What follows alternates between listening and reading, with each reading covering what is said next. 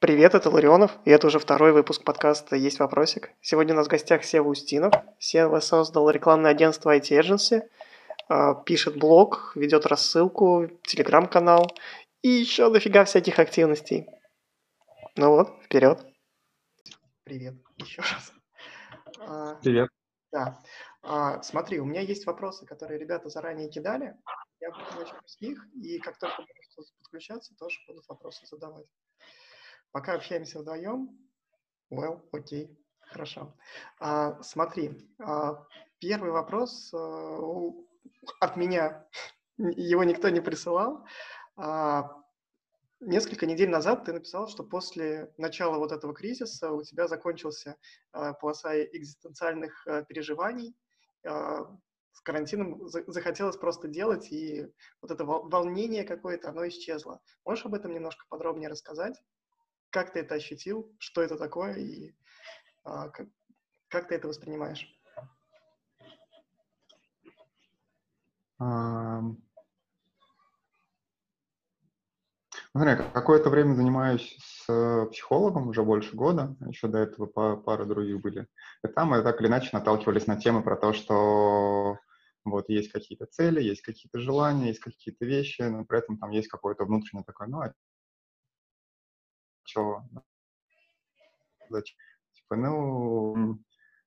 и даже как цель для нашей совместной работы, одну из мы ставили, чтобы как бы докопаться до причины, чтобы исправить, и чтобы было энергия, радость, движуха. Вот когда вся эта фигня с вирусом началась, просто все эти вопросы сняла как рукой. У меня даже там пару дней была мысль, что достигнуто. Наверное, с психологом можно уже дальше отменять, потому что я каждое утро просыпаюсь с тем, что ага, вот дела, вот что происходит, вот что там. Примерно с теми же, очень круто, продуктивно проходит весь день.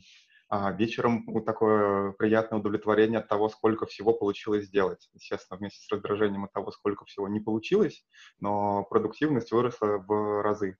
Вот. Несколько недель оно продолжается в режиме. И вот эта строгость, внутренняя четкость, ориентация на дело, она появилась сама собой.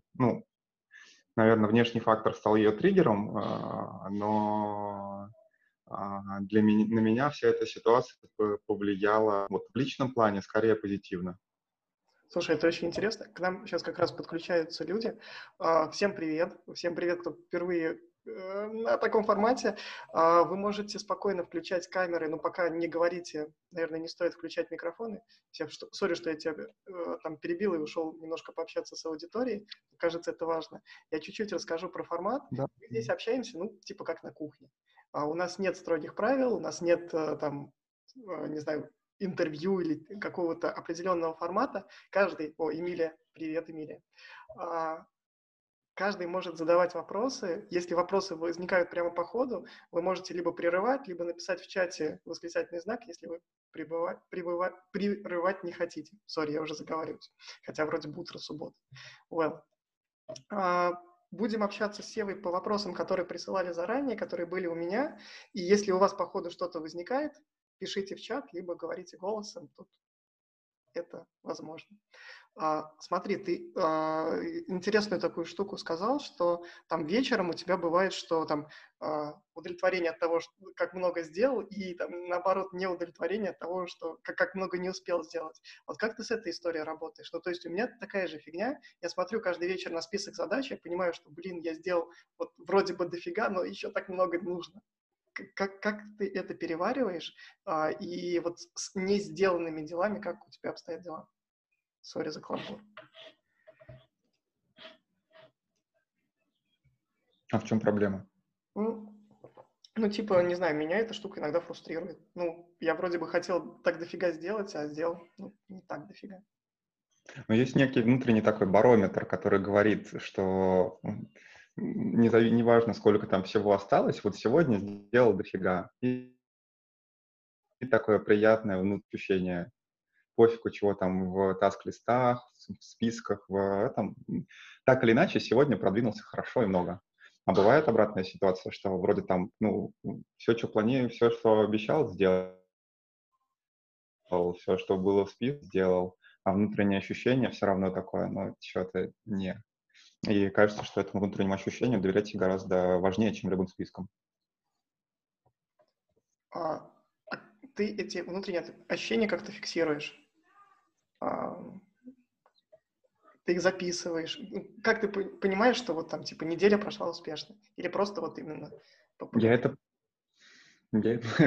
странно, наверное, что я такое произношу, но я это просто чувствую. Это такой внутренний какой-то голос, который независимо от любых внешних факторов говорит, на самом деле можно было сделать больше, или на самом деле все правильно и хорошо. И, наверное, важно именно этот голос как раз развивать, потому что внешние факторы, они все время меняются, там чьи-то оценки, там какие-то поставлены планы, они сделаны, не сделаны, а внутреннее ощущение того, что ты работаешь хорошо или нет, оно важнее. Угу. Слушай, все равно я хочу про оценки и планы тоже спросить. Наташа Ганецкая пару недель назад сказала на лайве про контент-маркетинг, что агентство работает по ОКРам, как я понимаю, уже типа второй год работает по ОКРам. Для тех, кто там с нами никто не знает, это система постановки целей и ключевых результатов. ОКР, скажи, ты эти ОКРы протягиваешь на личные какие-то истории? Или они сконцентрированы только на агентстве? Ну, то есть ты ставишь личные ОКРы? Нет, не ставлю. Но, может быть, попробую в будущем.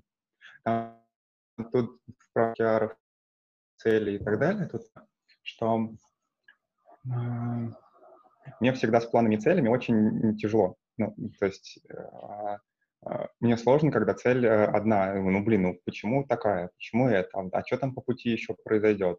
Мне гораздо комфортнее, когда в голове есть 5 или 15 сценариев того, как могут развиваться события. И мне важно, чтобы каждый из этих сценариев приводил в точку, которая мне нравится. Но окей, какой из этих 15 сценариев поставить как цель? Они же, ну вот не знаю, там, это же все эти планы, они строятся на гипотезах, а сработает вот это или нет, а будут продажи или нет, зайдет такая идея или нет, там, вывезет команда или нет.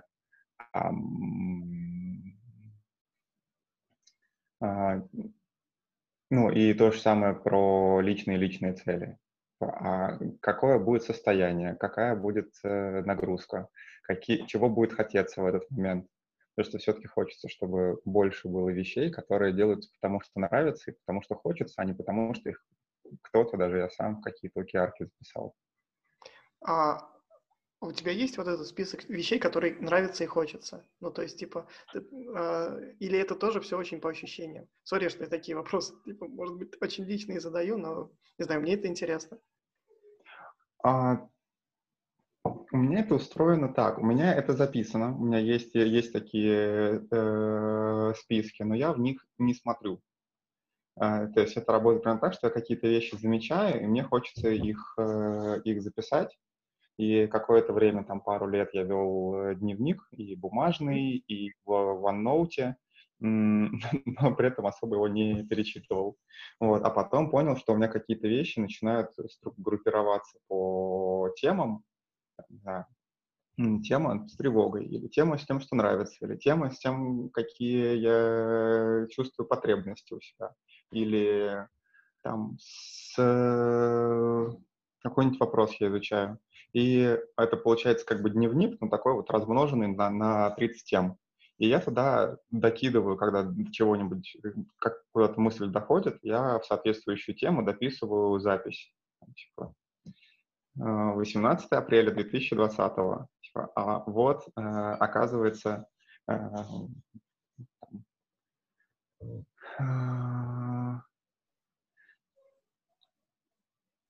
ну, что-нибудь, оказывается, когда приходит кризис, приходит много энергии. Слушай,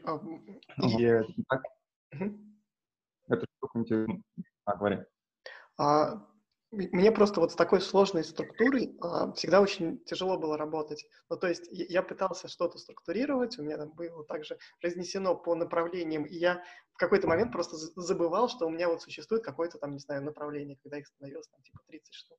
Ты в них не путаешься? Либо не возникает просто такой проблемы? Ну, там две мысли. Если ты про это уже не особо думаешь, значит, все, что нужно было про это подумать, ты уже подумал. Ну, оно отваливается, и внимание туда не попадает, потому что для тебя это больше не актуально.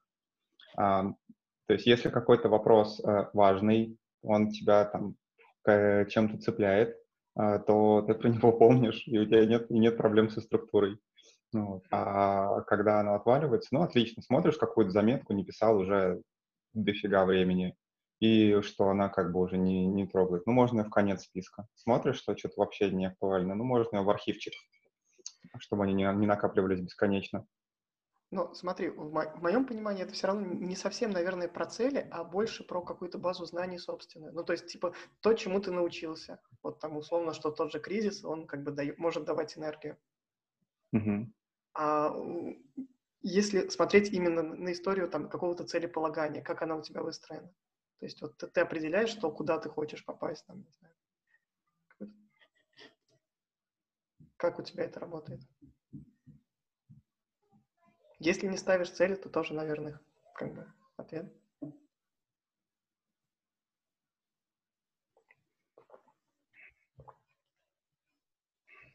У меня это работает не целями и не цифровыми, у меня это работает образами и сценариями. Вот есть агентство, и я представляю, каким оно может быть в будущем.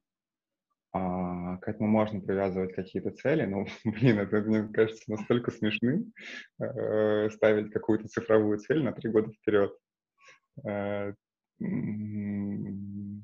Но не как цель, а как сценарий, это можно. А если будет развиваться так, а если так, а если так? Смотрю, какие из этих сценариев мне нравятся, и что для этого нужно делать сейчас. Плюс я знаю, что у других людей к целям более серьезные отношения, и можно им какие-то из этих целей продать, и тогда они будут к этому двигаться. Там есть наш продукт про сквозную аналитику. Есть модельки, как он может развиваться.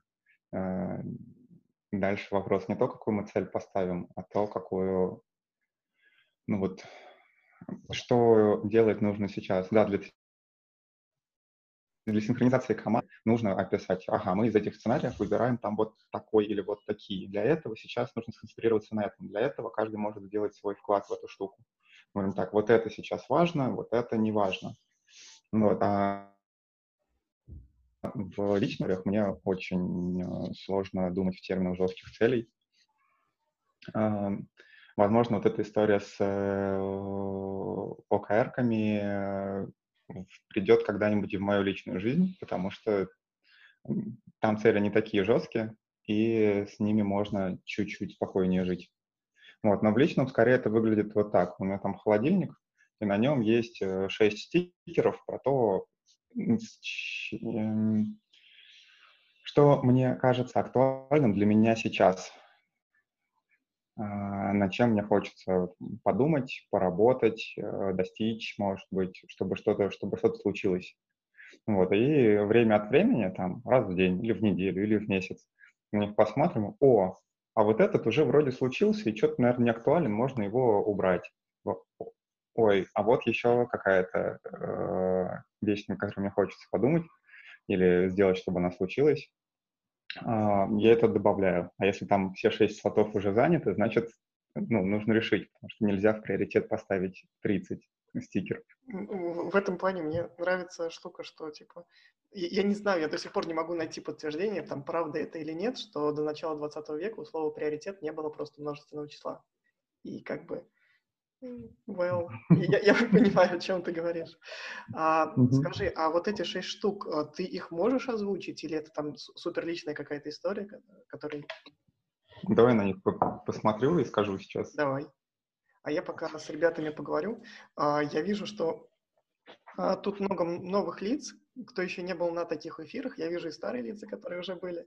Ребята, мы здесь общаемся с Севой не вдвоем. На самом деле вы тоже здесь все есть, и вы можете в любой момент клиниться в общение, задать свой вопрос, рассказать о том, не знаю, что вы думаете о том, что мы сейчас говорим. Ну, то есть, типа, вы тоже с нами, и это здорово, как мне кажется.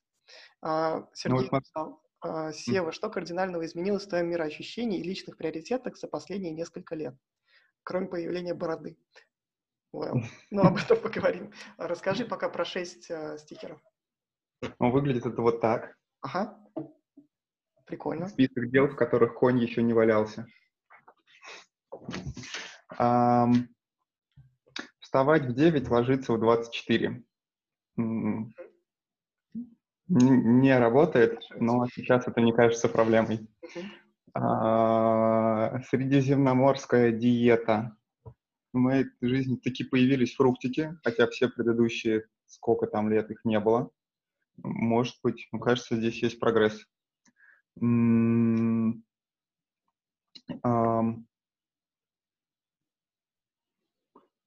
Переживать эмоции, состояние, потребности, радость. Тут про то, что мы вначале говорили, как раз лучше чувствовать, что есть, а что важно. И пара рабочих штук, но, кажется, там концепция поменялась, их нужно как раз заменить.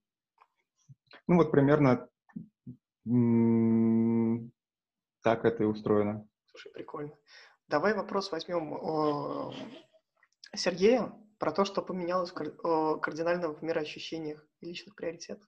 Ну, то есть, вот штука про там в 9 ложиться, в 10 вставать? В 9 ложиться, в 24 ложиться, в 9 утра вставать. Просто мне кажется, я ее уже тебя видел там в прошлых чек-листах, ну, то есть, пока ничего не изменно. Давайте расскажу, чем закончилась история с чек-листами. Давай. Я этот чек-лист личный вел, по-моему, 4,5 года, практически без перерывов. Ну, там, может быть, на день были перерывы. Он отрастал в какие-то моменты до 50 пунктов, до 100, потом сокращался там до 30, потом еще чуть-чуть отрастал. Я туда закидывал любую вещь, за которую мне хочется наблюдать, может быть, развить, но, опять же, не как цель, а как объект наблюдения, и потом она... сама достигалась или не достигалась. Это был такой утренний и вечерний ритуал. Не занимало много времени. Большая часть пунктов заполнялась там просто на автомате. Там тык-тык-тык-тык-тык-тык. И буквально обычно было 2-3-4, над которых хочется задуматься повнимательней. Вот. И я искал там вещи, ну, это как глобальная цель такая была, которые влияют на мое состояние, на мое самоощущение, на мою продуктивность. И вывод, к которому я пришел по итогам всего этого 4-летнего эксперимента, что все это фигня, и можно расслабиться и забить, что... Нету ни одного конкретного фактора, который бы там сильно влиял там на состояние или самоощущение. Хочется ложиться поздно, ложись поздно, главное высыпайся. Хочется там есть какой-то день больше или меньше, не проблема, у этого нет какого-то такого резкого влияния.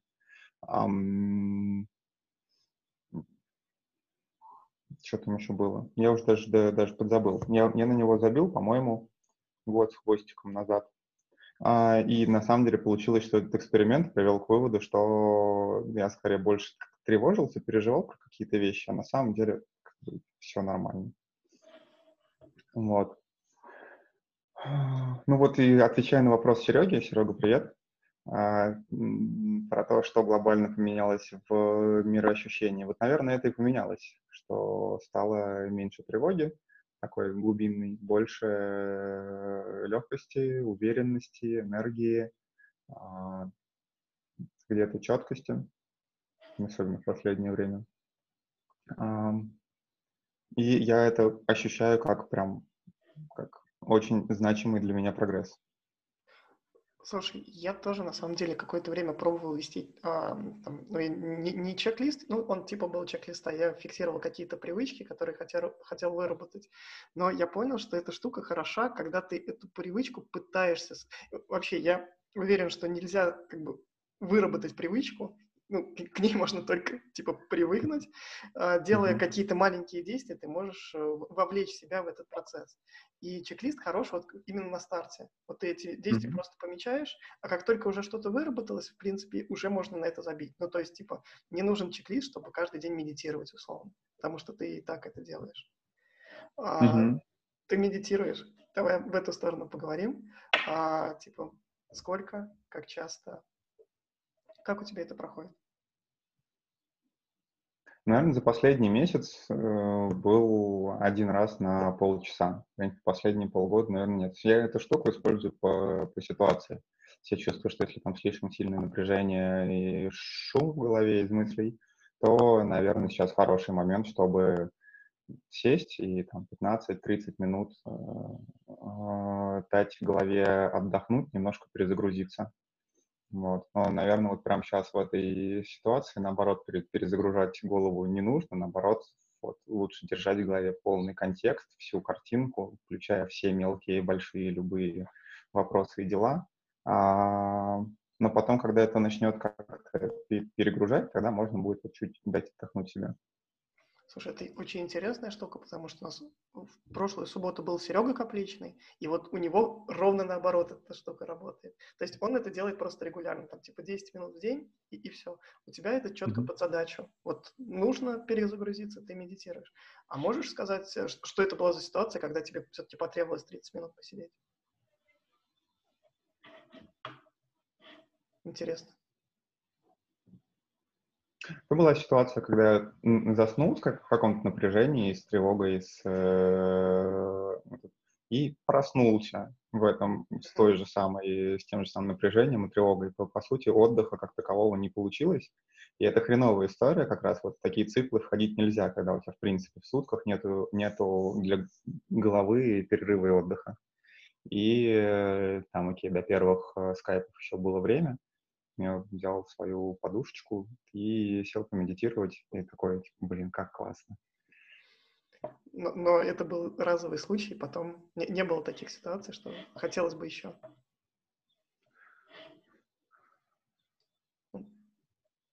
Наверное, было, но сейчас оно как-то выпало как раз из привычки. У меня что с йогой, на которую я полтора года как забил, что с медитацией, что я очень хорошо помню ощущение, как классно после, но что-то пока не начинаю. Наверное, будет ситуация, будет контекст, в котором захочется это сделать, тогда сделаю. Мне перестали нравиться идеи про то, что надо, значит, надо. Каждый день, значит, каждый день. Я вижу, Дима включил камеру. Дим, если ты хочешь задать вопрос, будет здорово, если ты это сделаешь. Да, я включил звук теперь. Привет всем. Хочу сказать спасибо Всеволоду, прежде всего, потому что с его поста где-то 5 лет назад начался мой курс медитации. Про Headspace я тогда узнал и стал медитировать с Headspace. И, собственно, я это делаю с большей и меньшей регулярностью с тех пор. И в прошлом году даже прошел Випассану в Москве, в Подмосковье. И у меня вопрос, почему я присоединился к этой конференции. Меня очень зацепил вопрос про экзистенциальный кризис. Мне 30 лет исполнилось не так давно, и я всегда себя помню человеком очень драйвовым. Мне всегда было нужно больше, чем другим, я всегда хотел. А сейчас с этой медитацией, и особенно после Випассаны, меня накрыло в каком отношении, что я очень явственно увидел накрыло, причем где-то через полгода после медитации, после Випассаны, я увидел очень явственно основной посыл Випассаны, что каждая эмоция возникает только ради того, чтобы возникнуть и потом улетучиться, возникнуть и улетучиться. И в этом отношении я стал себя ловить, что желание, в принципе, бессмысленно. Сейчас мне хочется покурить сигарету, через 5 минут не хочется. Сейчас мне хочется поехать в Америку, через 5 минут не хочется. Сегодня мне хочется поехать кататься на роликах, завтра мне хочется купить машину. И в этом смысле я осознал бессмысленность всех желаний. В конце мы все умрем. Экзистенциальные поиски бессмысленны. Удовлетворять свои желания также бессмысленно. Какой выход? Садись под дерево, находи счастье, медитируй. Вот. С одной стороны, то есть концепт западного счастья, так сказать, основанный на достижениях, он бессмысленный, а с другой стороны, как бы, ну и садиться под дерево мне не очень хочется, да, чтобы находить счастье в простой медитации. Вот что ты здесь для себя, Всеволод, как бы определил, когда ты говоришь, что я закончил свои экзистенциальные поиски?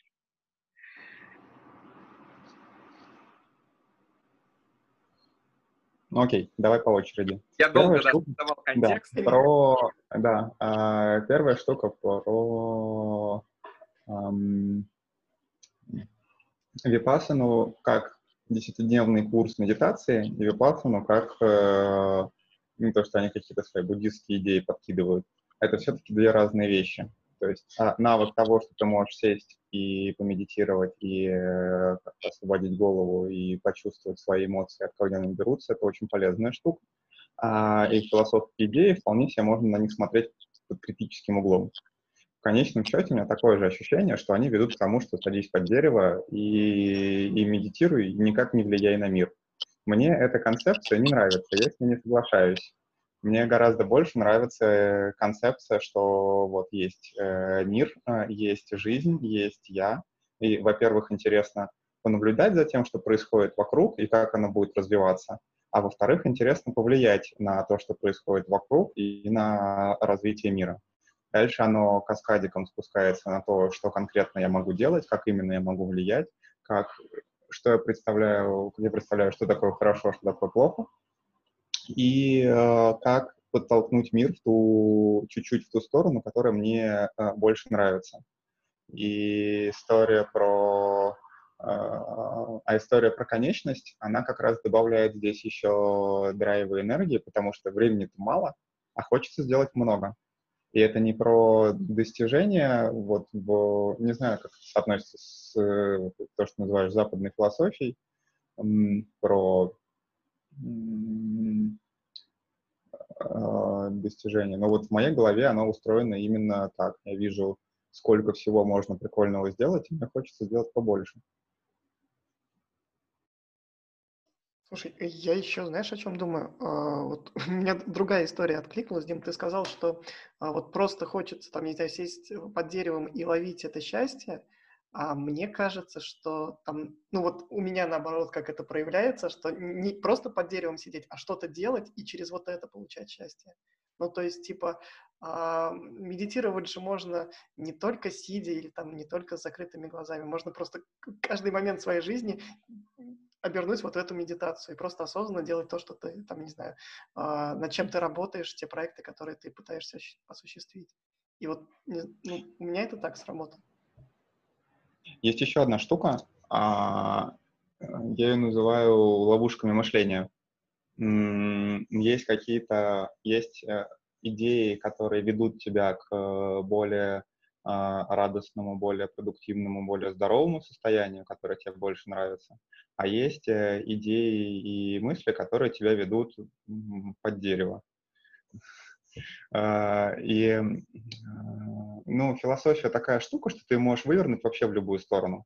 Поэтому можно просто с самого начала посмотреть на исход, типа куда ведет эта веточка идей, и подумать, она тебе вообще нравится или нет. Если не нравится, говоришь, так, эта концепция мне не подходит, давайте подумаем про другую. В этом плане мне очень понравилось, читали книжечку «Гёдель Эшер Бах»?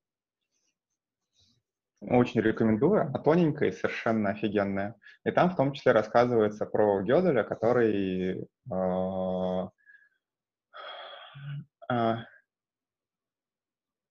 сейчас чуть длинно будет. Есть математики. Математики мечтали о том, что они смогут построить цельную, непротиворечивую картину мира, которая описывает все, позволяет предсказать все, и построена на стройных логических конструкциях, основывающихся на очень конечном маленьком количестве аксиом в начале, там, типа на 8 условно. И все это достраивали до начала 20 века. Это была там главная миссия всех математиков мира. Вот. А потом пришел Гёдель и показал, что ты не можешь, какой бы набор аксиом ты ни выбрал, если аксиом мало, то ты не сможешь описать многие явления.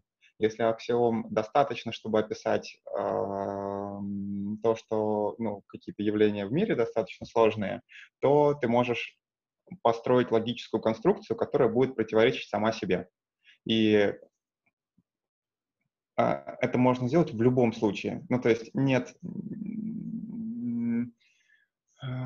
что построить такую устроенную концепцию невозможно в принципе, что жизнь, она сложнее, жизнь, она не сводится к философии, к логике, и можно вот эту вот стройность всю на нее забить и сказать: окей, стройной картины мира не будет, такой вот, чтобы там не противоречивый и для всех общий. Все эти веточки размышлений философские, они все основываются ни на чем и ведут, куда ведут. И можно из них выбирать те, что тебе по душе. Естественно, из них как бы очевидно ложные нужно отбрасывать, очевидно нелогичные тоже, но в целом ты себя можешь логикой или философией завести вообще в любую сторону, и поэтому можно как бы этот немножечко проскочить и выбрать, куда ты хочешь прийти. Сложно, кажется, объяснил, но, Гёдель, математика, они такие. Я закинул в чат ссылку на книжку «На лабиринте», ее, правда, нет в продаже, но вы сможете, я думаю, что ее где-то еще найти. Я вижу, Эмилия включила камеру. Mm-hmm. Эмилия, привет. Привет. Дима, привет. Сева, привет. Привет всем. Спасибо, что этот эфир есть. И Дима сейчас вообще такую качель в моей голове качнул, я вспомнила, мне пока не 30, я вообще не знаю, часов мне будет 30, мне кажется, я просто сяду под дерево, да, и буду плакать. А мне 28, и совсем недавно я поймала себя на ощущении, вот примерно таком, о котором ты, Дим, говоришь. У меня было ощущение, как будто я заглядываю в какую-то черную дыру, какой-то космос, и я не знаю, сколько я там пребывала в этой дыре, но потом, через какое-то время, я постепенно стала выбираться оттуда с ощущением, что да, все бессмысленно, нет вообще никакого смысла, зачем я здесь нахожусь, мне никто не принесет этот смысл в коробке. У меня было ощущение, что мы сидим в какой-то, простите, большой песочнице, где каждый развлекается как может, и единственное, что я могу для себя сделать, это вообще следовать за своим любопытством и смотреть, во что мне здесь, в этой песочнице, интересно поиграть. И я сейчас это говорю, мне безумно страшно, потому что это очень стрёмно звучит, потому что я не религиозный человек, и я очень завидую тем, кто религиозный, кому смысл был в коробочке с родителями передан. Но я для себя на этот страшный вопрос, куда мне по-прежнему безумно страшно заглядывать, в эту черную тьму, я для себя ответила так, что я буду следовать за своим любопытством и просто как бы копаться в своей песочнице, пока мне здесь интересно, потому что, извините, кончать жизнь самоубийством — это не вариант, я не думала это делать, но я знаю ребят, которые вот в таком вот, после, не знаю, каких-то огромных путешествий по миру с рюкзаком примерно к этой же идее приходили, что все бессмысленно, и я поняла, что это для меня вообще не опция, я не хочу этого, я хочу жить, но вопрос, как я хочу развлекаться, для меня прям был таким необычным, я до сих пор продолжаю себе на него отвечать, и очень много странных работ от меня уходит, и я все больше хожу в свои проекты, и пока мне в этой песочнице интересно. И я вот для себя вот в таком каком-то режиме живу, хотя звучит, конечно, бредово. Вот. Спасибо, что... Это звучит не бредово, и вы слушали. Слышно, это даже те термины, которые ты подбираешь про черную дыру, они мне прям сразу вспомнились, есть вот такая еще штука. Елом, экзистенциальная психотерапия. Именно эту книжку я еще не прочитал. Что-то актуальность, наверное, чуть потеряла. Вот. Но с терапевтом про эту тему занимался. И оказывается, что вещь-то не новая. Очень много людей через эту историю проходит. И есть психологи, которые эту историю изучали со всех сторон. и десятки, сотни, тысячи кейсов разбирали и разложили это все на какие-то стадии, там, типа, отрицание. Впервые потом замечаешь. А вот через такие триггеры там бывают. Вот какие мысли по этому поводу появляются. Вот ты доходишь до стадии депрессии. Вот ты доходишь до стадии там, до этого про торг, что ну нет. Мы типа да, ну давайте как-то по-другому. А потом там есть из этого какой-то выход. Какой именно, там каждый находит для себя сам, но ощущается это именно как внутреннее ощущение ценности и радости, и интереса. И, видимо, каждому предстоит, ну, кто-то или уже через это прошел, или через это пройти, потому что игнорировать эти темы всю жизнь нельзя, и рано или поздно этот цикл будет. Я еще хотел сказать насчет книг, дополнение, что, прежде всего, все, что говорила Эмилия, это ровно мое понимание текущей ситуации, что имеет смысл в жизни, если что-то имеет смысл, то это только следовать за областью своих долгосрочных интересов. Именно важно слово «долгосрочных», потому что краткосрочные интересы, они, во-первых, часто меняются, во-вторых, они могут завести в плохие вещи. Да? Известно, что там, если бы мы хотели максимизировать счастье, то нам нужно было бы сесть на значит, амфетамины и экстази. Но это не обязательно история, которую мы хотим для себя в долгосрочном плане. А насчет вот экзистенциальной психологии, есть такая книга, очень популярная про медитацию, она называется The Mind Illuminated. Наверное, ее многие слышали. И я ее не читал, но мне ее посоветовали там на другом ресурсе, где я тоже описывал вот в таких примерно терминах свои размышления. И там есть в конце дополнение книги, оно очень короткое, называется The Dark Night of the Soul, то есть такая черная ночь души, да. И вот Эмилии очень сильно советую прочитать только эту главу. Почему? Потому что она как раз-таки, мне она помогла чуть-чуть, потому что она говорит, типа, сюрприз, то, до чего вы дошли, это в мире существует, типа, примите это, просто переопределите, так сказать, свои базовые установки какие-то. Вот. И давай дополню еще, там есть такая штука, что когда ты сталкиваешься с этой черной дырой, ты можешь себя как-то отвлечь, а можешь эту штуку вот как раз каким-то образом принять, увидеть, что она не настолько уж и страшная, и такое типа окей, ну да, так устроен мир, такое есть, на самом деле норм, поехали как бы дальше.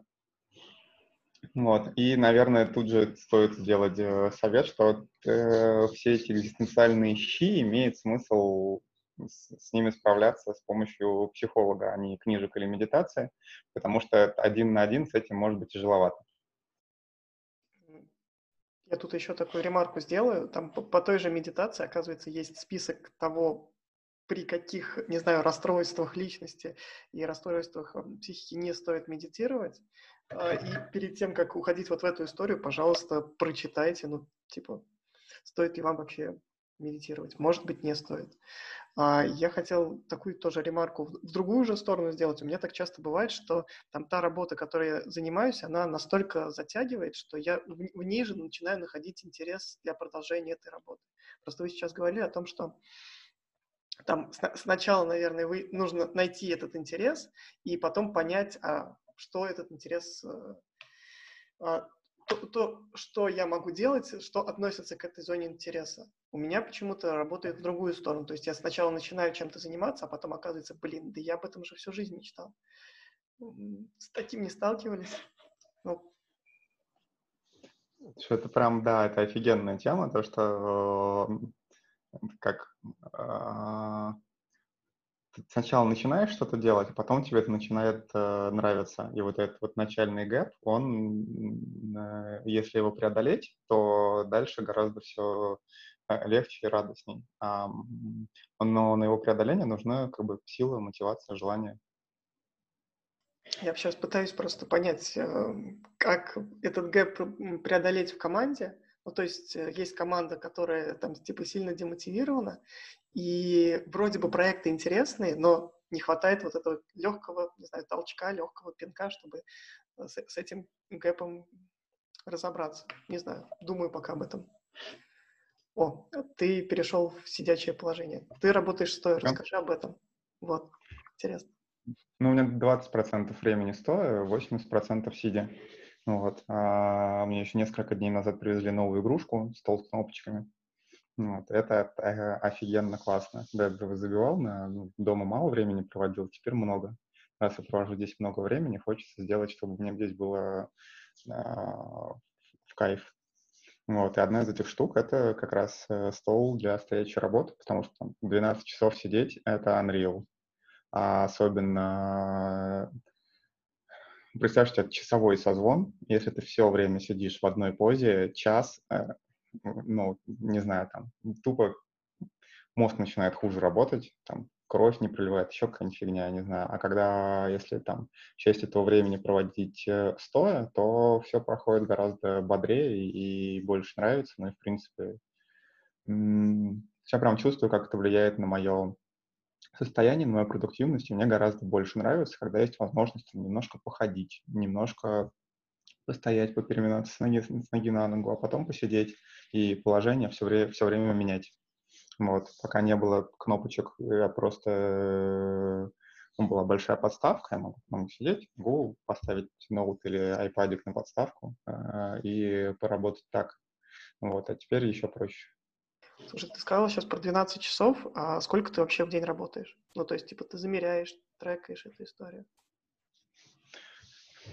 От 6 до 14.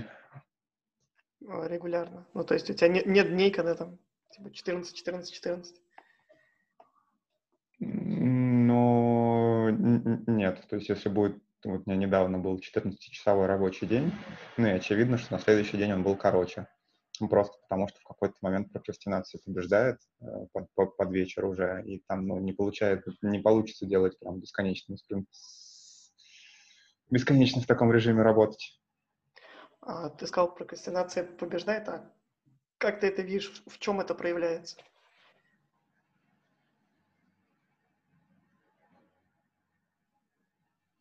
Ну, вот у меня есть свои... вещи, на которые я отвлекаюсь. Это там ридеры, сейчас я в Facebook еще вернулся, и YouTube. Сейчас такой набор. Раньше было, ну, соответственно, типа, окей, все, давайте сейчас перерывчик, вот, посмотрю пару роликов или почитаю что-нибудь. Раньше было хуже, потому что были сериалы. У меня очень сложно не завершать какую-то вещь. Если я посмотрю одну серию, значит, я досмотрю сезон до конца, скорее всего, в 90% случаев. Мне проще не начинать. Вот. Соответственно, критическая история — это если там, типа, берешь и всю субботу проводишь целиком вот так. Так делать нельзя, это маркер того, что что-то идет радикально не так. А переключиться там на полчаса, на час — да вообще отлично. У каждого свои способы, эти не хуже других. Ты как, ну, ты таймер прямо ставишь, что вот сейчас у меня будет полчаса Фейсбука. Просто я часто натыкаюсь на такой совет, что типа полчаса посидите в Фейсбуке. Я не понимаю, как это, ну, то есть, типа, зачем? Нет, помогают две вещи. Первое, что ридер и телеграм-канальчики, они конечны, их можно прочитать целиком, и они закончились. А в Фейсбуке я его читаю с ноута, и там поставил расширение Social Fixer, и оно мне показывает там, типа, 3 сообщения. Чтобы получилось еще 3, мне нужно сделать специально, типа, перезагрузить страницу. Я могу ее там прочитать 3, или там 6, или там 9. Он говорит, ну, ок, наверное, хватит. То есть она у меня Facebook не бесконечный в этом плане. И вторая штука, я в какой-то момент обнаружил, что, с одной стороны, алгоритмы Facebook очень классные. То есть, если я захожу в Facebook первый раз за день, там, правда, сверху там 2, 3, 5 записей, которые прям, о, офигеть, классно. А потом он начинает показывать всякую муть. И мне становится неинтересно. Поэтому я, наверное, пришел к тому, что научился использовать Facebook правильно. Вот у него есть бесконечный поток информации, у него есть прекрасные алгоритмы, которые, правда, хорошо угадывают, что меня заинтересует, но только надо пользоваться этим. Прочитал верхние 3, и все. Слушай, прикольное расширение. Я его сейчас нашел, ребятам в чат закинул. У меня лента выключена полностью. Ну, то есть я отписался от всех, от кого мог отписаться. Она у меня пустая, захожу, ничего там не нахожу, успокаиваюсь и иду писать там либо пост, либо кому-то в личку. Ну, то есть кайфа вот от именно умной ленты я, ну, не знаю, не получаю таким образом. Надо попробовать, может быть, по 3 поста в день, ну, там, по 3 поста в час это может работать. Нет, в час он тебе за сутки просто столько не накидает. Это скорее вот там 3-5 в день именно. Слушай, вот. Есть такая штука, мы про нее и с Серегой на прошлой неделе говорили. Когда ты ограничиваешь свое какое-то присутствие в соцсетях, кажется, что это отражается на твоих контактах, на твоих друзьях. Как сохранить контакт с друзьями, если, вот, там, не знаю, потреблять по 3 поста в день? Как ты с ними общаешься? Как ты с ними взаимодействуешь? Вопрос может звучать глупо, но вот, да, вот такой вопрос, не знаю. Я с ними не взаимодействую практически, кроме нескольких людей, которым мне хочется написать самому. Ты пишешь сам и на этом... Ну, или мне пишут, или я пишу. То есть это такой ближе к офлайновому формату. Я Instagram редко смотрю. Ну, кстати, вот, наверное, да, если хочется именно друзей, то Instagram гораздо лучше, потому что там я не подписан практически ни на какие там ни бренды, ни ничего. Там именно друзья, и можно так за 15 минут узнать плюс-минус все апдейты из жизни у людей, поставить им лайк, написать что-нибудь в личку, что там что-то прикольное, там, поддержать какой-то диалог. Я это редко делаю. Я раньше переживал, типа, что это я такой не очень социальный, не очень общительный, а в последнее время... забил. Ну, типа, мне так нравится, мне так хорошо. Зачем это менять? Слушай, а ты замечаешь с приходом, вот, я не знаю, карантина и вот этого всего, что ты начал больше общаться с людьми? Когда ты мог их видеть вживую, общение было, наверное, меньше, чем вот сейчас. Это не мое какое-то там, не моя находка, а результаты исследований, что последний там месяц люди начали больше общаться в соцсетях, больше писать друг другу и как-то пытаться укрепить социальные связи. У тебя такое есть? У меня такое есть, но это больше связано не с социальными связями, а с работой. Ну, то есть, когда такой высокий уровень неопределенности, нужно быстро получать информацию о том, что у кого происходит, обмениваться идеями. Но это прям... Не знаю даже, что это. Потребность. Очень естественная линия поведения. Сразу стали актуальны разные предпринимательские чатики, больше, чем обычно. Сразу стало интересно позвонить и каким-то там или списаться со старыми знакомыми, клиентами, партнерами. Типа, а что у вас, а как у вас? И... Ну, наверное, что оно от необходимости, от потребности сразу пошло, да, как бы количество такого рода общения увеличилось в разы. Наверное, на время, может быть, позже станет меньше. Я теперь гораздо лучше понимаю людей, вот, там, не знаю, с более экстравертным характером, которые все время живут в таком режиме, все время с кем-то списываются, все время узнают, как дела, все время что-то там закидывают, какие-то идеи, мысли. Я их стал лучше понимать, наверное, в этой ситуации. Но я не думаю, что это продлится долго, потому что... Ну, наверное, не моя модель поведения. Ну, тебе сложно в таком режиме? Или ты не оцениваешь здесь свои ощущения? Слушай, ты сейчас спросил, я задумался, черт его знает. Раньше мне это не нравилось, когда слишком много общения. И я как-то этого избегал. А сейчас появилась такая потребность, необходимость, и оно воспринимается как, ну, да, нормально, хорошо. Вполне может оказаться, что еще месяцок в таком режиме я войду во вкус. Будешь всем писать? Ну, буду чаще больше писать. Слушай, знаешь, какую штуку хочу? Маленькую интерактивную. Можешь взять сейчас телефон, если у тебя где-то под рукой, и посмотреть, сколько часов ты провел в телефоне за прошлую неделю. Так, давай. Где посмотреть? У меня Rescue Time на телефоне, по-моему, слетел. У тебя iPhone, Android? Android. Так, по идее, в настройках должен быть... Сейчас. У меня с Android всегда проблема. Угу. Есть? Ну, что-нибудь типа Screen Time должно называться. Screen Time Out. Настройки батареи. Мне подсказывает YouTube. Ой, YouTube. Мне подсказывает Google. Сейчас найдем. Ну ты вообще по ощущениям, насколько много в телефоне залипаешь? Если залипаешь, конечно. Либо с началом кризиса телефон вообще ушел в какое-то другое пространство, и ты за этим... У меня есть много там перерывчиков по 5-15 минут, когда вот телеграм-канальчики просмотреть, на сообщения ответить. Довольно много там рабочей переписки, наверное, ее не очень, это не в категорию прокрастинации явно попадает. Ну, короче, у меня в целом телефон больше рабочий инструмент, чем залипательный.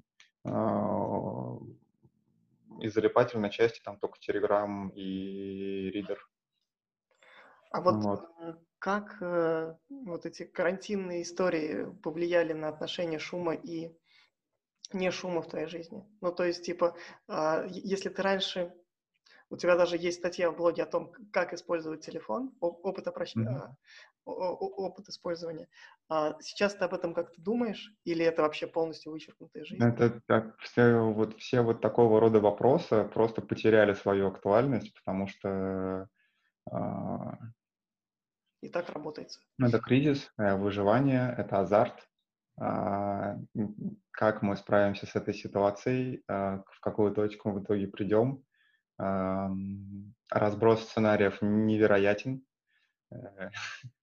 от ужасно пугающих до восторженно классных. И в этой ситуации как-то все вопросы типа, что-то я много в телефон залипаю, они уходят вообще на десятый просто план. Этого нет.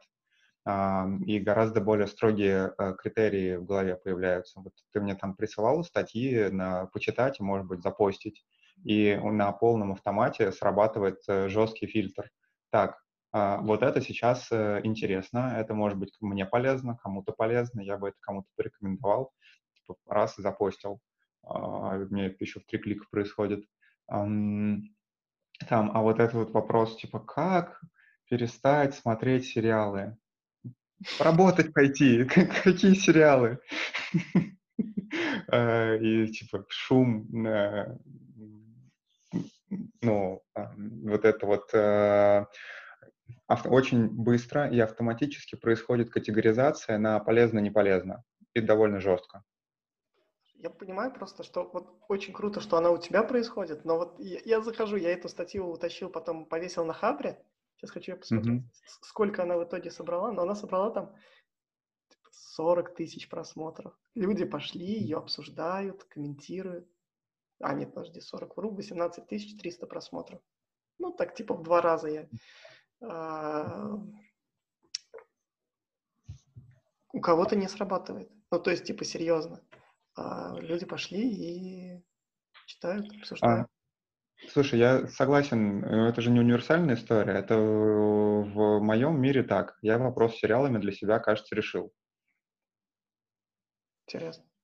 Ну, это же здорово. Ну, Да. И это не то, что твоя статья, что она не актуальна. Огромному количеству людей актуальна.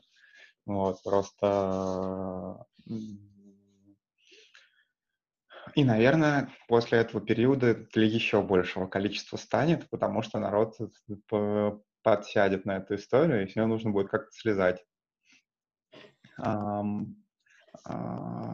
И, наверное, то, что, вот, про что у меня происходит, что там, фильтр полезно, не полезно там, для меня или для... что он стал срабатывать четче и жестче. И, возможно, как бы это полезная история для каждого. Просто у каждого свой фильтр такой будет. Интересно. Просто я реально волнуюсь, что люди как бы насмотрятся сейчас Netflix'ов и Кинопоисков, и все. Там же и зависнут.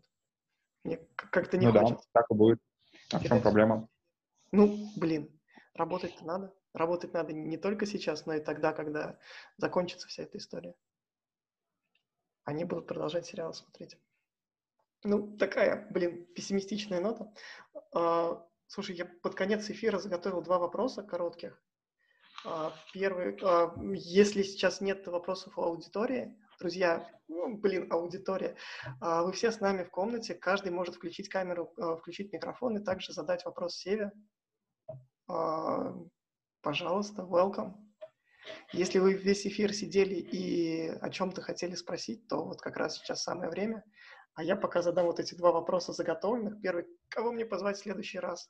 Ну, то есть, мне кажется, ты знаешь огромное количество людей и... Позови Ваню Замесина.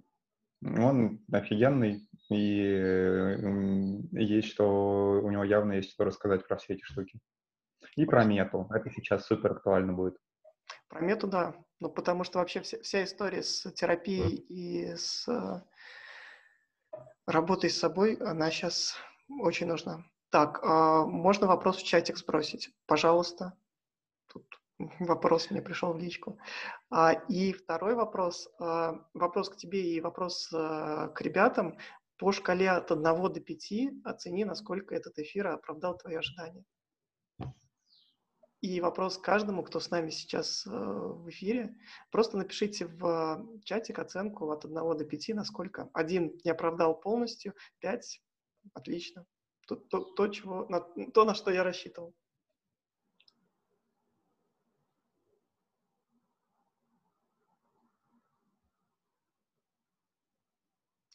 Пишите в чате, говорите устно. Эмилия пишет 5.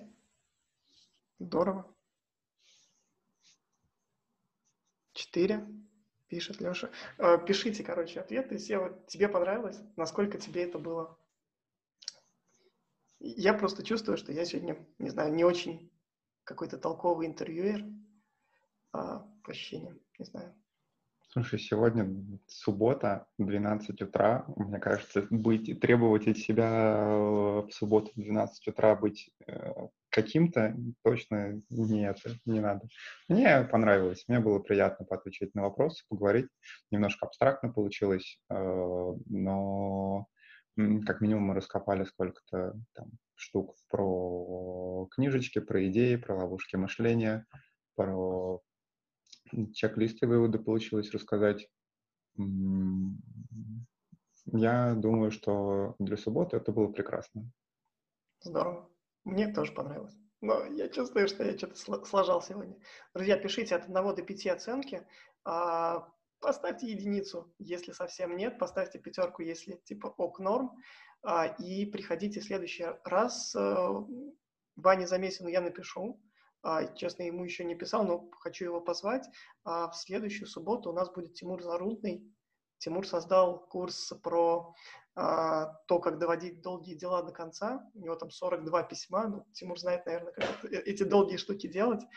Сева, спасибо тебе. Ребята, если есть сейчас еще вопросы Севе, давайте, задавайте, не молчите. Я вижу, Эмилия включила камеру, я вижу, Дима включил камеру. Спросите что-нибудь у Севы. Сева. Да, спасибо за эту возможность. Вопрос вот какой. Продолжая тему смыслов, что человечество придумало такой универсальный алгоритм, такое системное решение — это завести семью и детей. В чем смысл? Что Пока мы молодые, энергичные, пока у нас работают руки, ноги, нервная система, мы можем программировать, делать проекты, запускать ракеты на Марс и так далее.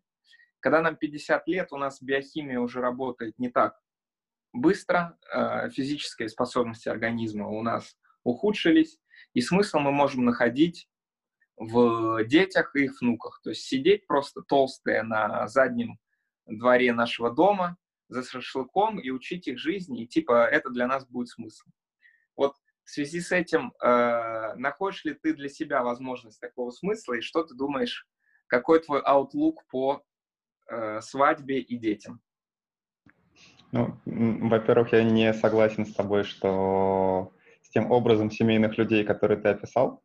Я знаю некоторые семьи, которые мне прям очень нравятся, как у них устроен, что это за люди, как у них устроена жизнь. И они совершенно не подходят под то, что под ту картинку, которую ты нарисовал. В моем случае, ну, я пока про это особо не думаю, у меня тут так движуха. И ну вот как раз про сценарий и образы будущего. Мне бы хотелось быть очень таким активным боевым старичком, который не с детьми и внуками сидит, а который продолжает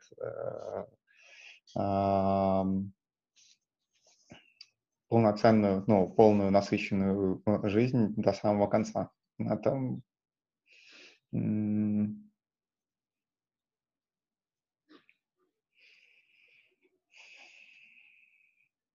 Вот то, как ты описал, я не хочу. Это уже достаточная мотивация, чтобы было по-другому.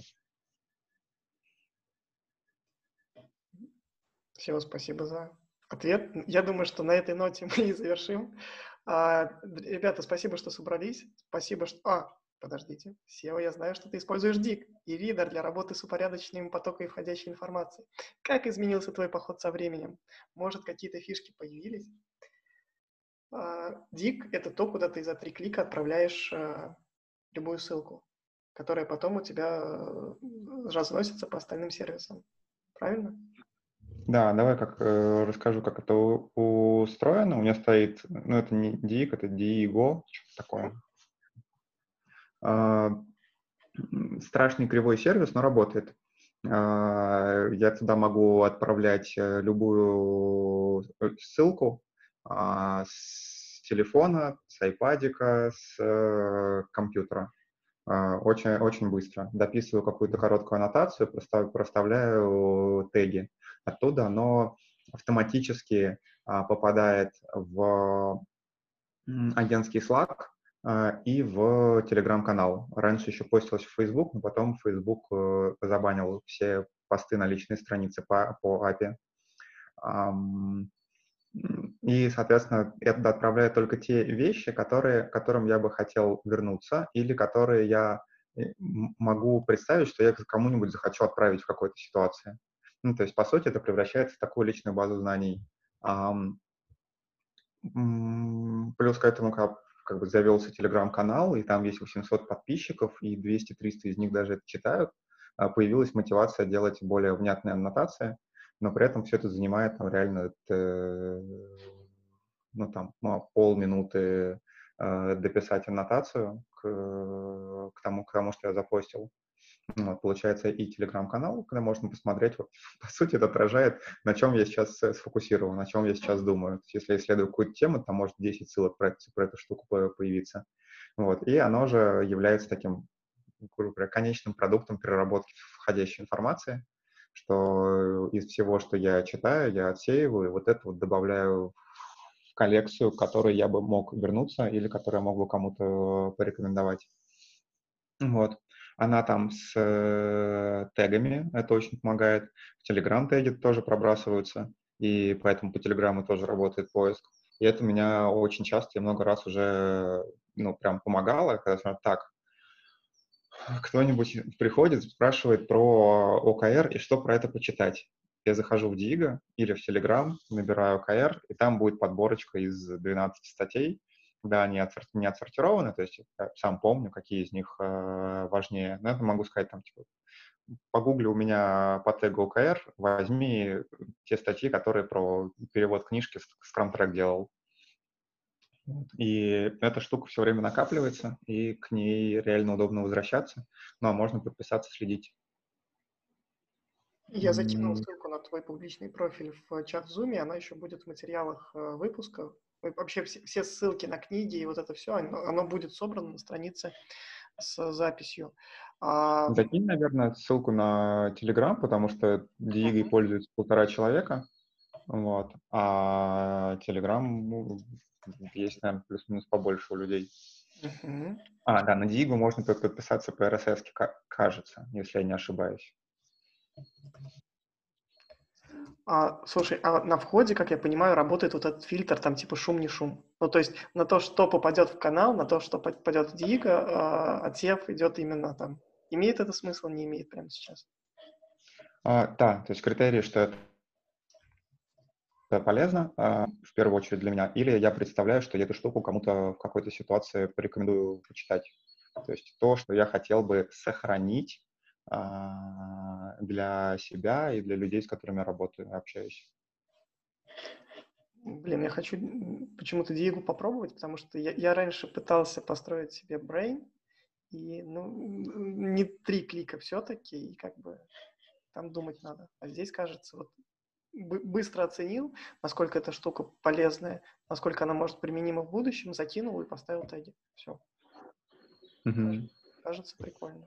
Надо попробовать, не знаю. Друзья, спасибо еще раз. Я вижу, что уже отключаются. Сева, спасибо тебе, что уделил час времени. Надеюсь, что это было полезно и, надеюсь, понравилось, но ты сам сказал, что ок. Спасибо всем. Встретимся в следующую субботу. Спасибо, что. Да. Пока-пока.